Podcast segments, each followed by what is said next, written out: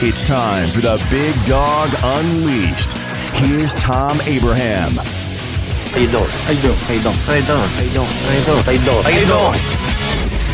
I'll be the first to tell you I would never pull for a Toyota in NASCAR. And I get that as Tony Stewart famously said when he was racing for Gibbs and they switched to Toyota that it was quote just stickers but really, it's not, you know. And soon after, Tony left to start his own team and ran bow ties and then switched to Fords. And I know Toyota employs a bunch of folks in Alabama, but in the end, the money still goes to Japan. Now, if I ever do pull for a Toyota, it's Martin Truex Jr. because of his Bass Pro Shop sponsorship.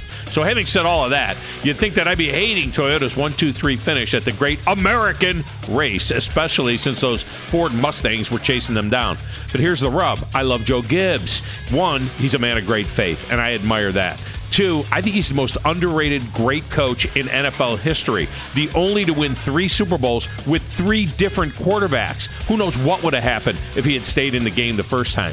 Thirdly, Gibbs just lost his son and business partner, J.D. Gibbs, to cancer at age 49. As a father of nine, including four boys, I can't imagine losing a child at any age. So, for that, seeing the number 11 in Victory Lane, no matter what that punk Kyle Busch has to say, put a smile on my face.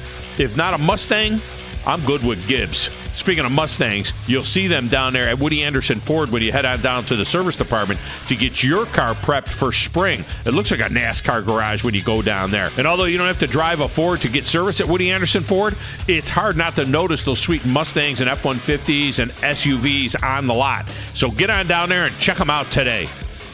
Listen for Thom Abraham throughout the day on 97.7 The Zone.